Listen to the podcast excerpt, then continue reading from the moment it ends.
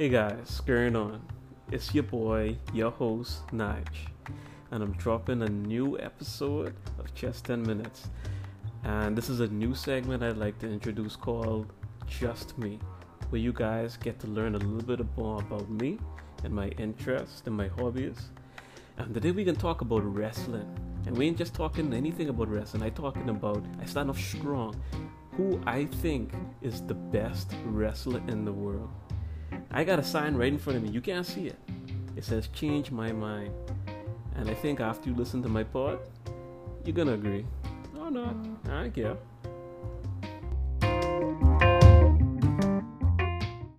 The following podcast is scheduled for one fall, and it is for the Greatest Wrestler Championship.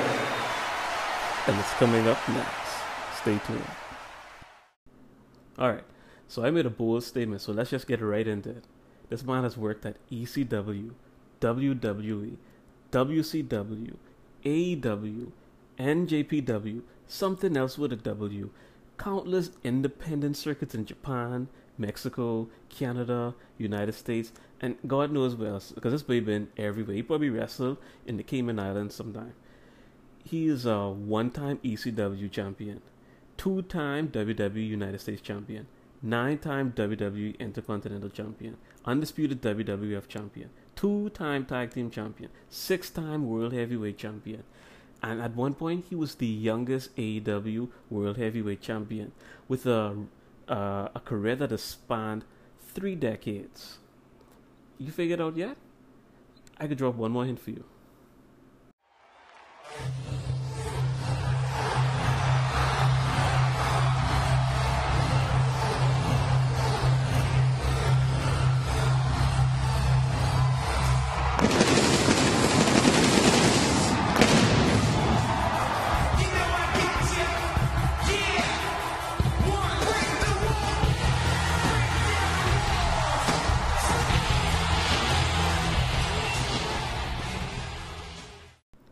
That's right, we're talking about Lionheart, the Ayatollah of rock and roller, the savior Y2J, pain maker, the best in the world at what he does. Chris Jericho. Listen, I Chris is one of the best wrestlers, hands down. And in my books, he is the best he is the best wrestler of all time. And look at the list of accomplishments I had for the man. That was only skimming it. The man had a lot more, you know, plenty more championships, plenty more things. He he invented the Money in the Bank ladder match. Um, Chris has his own band, Fozzy, where he he actually makes his own intro music. Dude has a freaking cruise called the Rock and Roll, the Rock and Wrestling uh, Cruise that comes to the Bahamas. Yeah, he comes here to play rock and roll and wrestle at the same time like the man didn't do it all, and like I said, thirty years, like just starting up um from ECW and just going straight up. The man is a beast, and let me tell you why. So just a quick background information, like bio stuff. His real name was Christopher Keith Irvine. His dad was a famous NHL NHL player, hockey league player. Um, right now, Chris, 49. I think he about to push 50 this year. Uh, he's the lead singer of his own band, Fozzy and like at 49, Chris still wrestling. Not only that, he's still at the top of his game, right?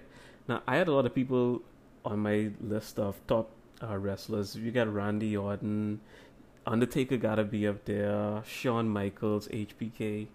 Uh, people don't like him, but Trips, Triple H was, was is a beast. But man, I, I had to give it to Chris. If if there's one wrestler I'll always remember or I'll look forward to, is Chris Jericho. And let me let me just get right into it. So a couple things about Chris. Why I think he is the best. First, again, like let's look at his accomplishments. He's done it all. Like just literally done it all in almost every place he's been. And one thing about Chris is he he has stickability. Uh, he always reinvents himself. I think that's one of the coolest things about Chris Jericho because you could be a good wrestler, but not be great. You could be good at promos, but not be great. Chris has found the best combination of the two of them, and he always keeps his gimmicks fresh. Uh, I even listed a couple when I introduced him. Y2J, he was relevant to when the whole Y2K thing was going on in 2000s. Then he had the best in the world at what he does, where he came back after touring with Fozzy and come back to you know claim his mountain. Then you got um, when he went into AEW and he adopted the Painmaker because you know AEW has a bit more of a hardcore audience. I mean, he started it from before that, I think, when he was doing NJPW work, but all of his gimmicks are gold. Even the the ones that he did um, in his l- latest WWE stunt where he was with uh, Kevin Owens and they were like best friends. Like Chris is just gold on the mic. He is a catchphrase machine. He is a a merch pusher. Let's see what you got. Uh, you got the list of Jericho. You got the it thing that he used to do. Um, you have uh, you have a little bit of the bubbly. You have the gift of Jericho. Drink it in, man. Like Chris, the dude is just he's he's funny, but he could be serious at the same time, and he's good at playing um, a baby face with his gimmicks. He's good at playing a heel, and sometimes he can use the same gimmick and play both, and they both feel fresh. And on the mic, like I said, Chris is a beast. Like everything he says, it doesn't sound scripted, even if it is, and sometimes it isn't, because Chris will go into business for himself. Um, it's always believable whatever he's saying, right? You always buy into it. You get emotionally invested, and that's why to be a great wrestler, you can't just you can't just be good at technical wrestling. You have to be good at emotionally connecting with people. And Chris always hits that throughout his entire career. I've rarely seen him hit any dead spots. And what else? He's good at promos, but he's also a good wrestler. He's a master of all the different styles. He's good at technical wrestling. He he's done high flying. He's done power moves. Um, he's even adapted his wrestling to be a little bit more slow and methodical, but a lot more emotionally invested. He's he's great at storytelling, and the dude has a kit that's just so versatile. When I think about like current wrestlers, I, would say Roman Reigns. You expect Superman punch, spear, drive by, Superman punch, Superman punch, but Chris, I mean, the dude throws a suplexes, DDTs, Spanish flies. He he does it. He does everything. Submission moves all over the place, and I think he has some of the best finishes and I'll just go quickly into why that. The walls of Jericho. The thing looked like it hurt. It builds suspense.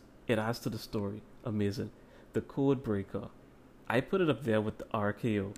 It's it's just explosive. It comes out of nowhere. It looks impactful.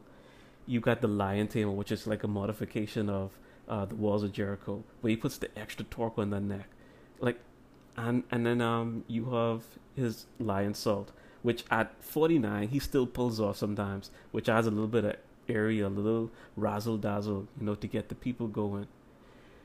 Like, Chris has done it all, and trust me, if I had more time, I would talk more about all the things that he's done. I, I'd go into different storylines and whatnot, but to me, hands down, Chris Jericho is what he says he is the greatest of all time. Anyway, that's been my podcast. If y'all think any different than me, let me know in the comments. Um, comment on my Facebook or Twitter page. And I'd like to debate because I think he's the greatest, but you might have another opinion I'd love to hear. Uh, find me on Spotify, Anchor. Uh, it's publishing the few other places where you get podcasts. And I'll catch you in the next one. Peace.